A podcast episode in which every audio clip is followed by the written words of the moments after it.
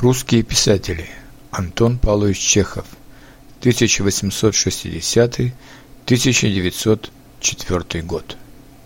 Антон Чехов остался в истории русской классической литературы как мастер коротких рассказов и замечательных пьес, которые до сих пор ставятся в театрах разных стран.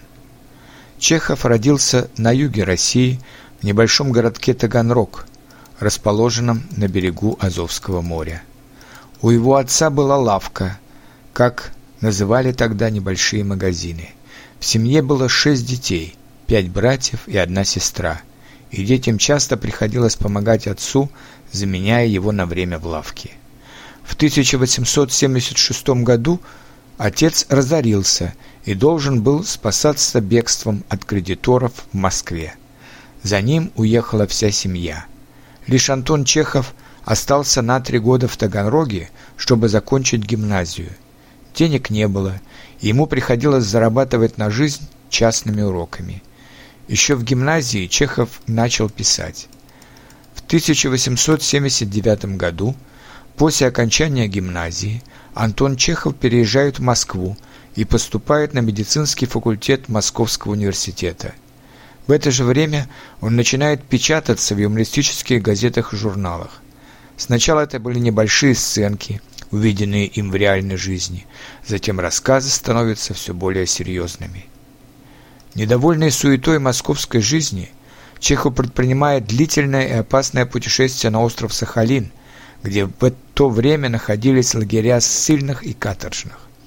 Добровольно он ведет перепись обитателей острова, слушает их печальные рассказы, как они попали сюда – Некоторые из этих рассказов затем стали сюжетами для его произведений. 1890-е годы стали вершиной его творчества.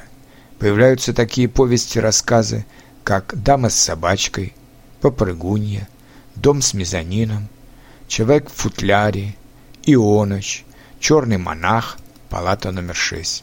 Герои его произведений – художники, писатели, учителя, врачи, студенты, чиновники, монахи, купцы и помещики, практически все слои русского общества того времени.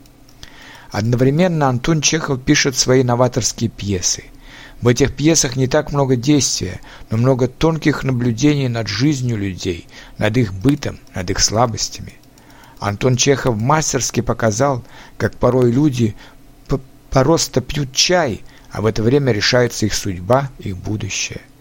Многие драматурги XX века учились мастерству у Чехова. Чехов написал не так много пьес. «Иванов», «Чайка», «Дядя Ваня», «Три сестры» и «Вишневый сад».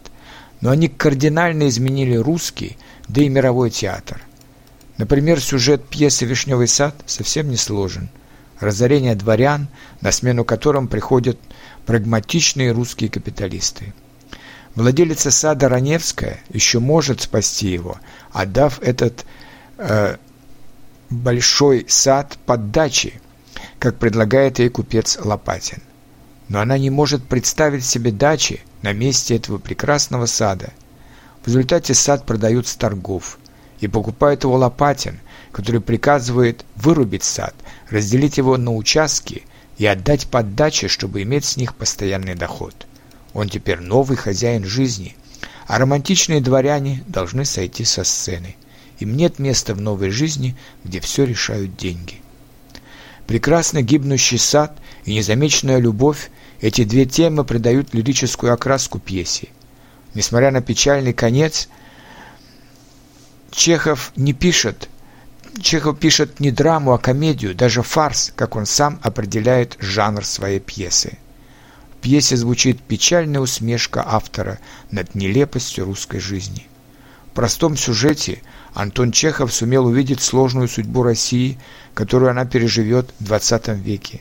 Неизбежность перемен, смена общественных формаций, наступление прагматизма – огрубление нравов и гибель старой культуры, потеря красоты, неумение слышать друг друга – все эти проблемы нашего времени поставлены в этой пьесе. Вот почему она, как и другие пьесы Антона Чехова, до сих пор пользуется большой популярностью в театрах всего мира. Последние годы Антон Чехов жил в Ялте, в Крыму, так как он болел туберкулезом, и ему был необходим сухой воздух. Несмотря на все лечение, Антон Чехов умер в 1904 году в возрасте 44 лет.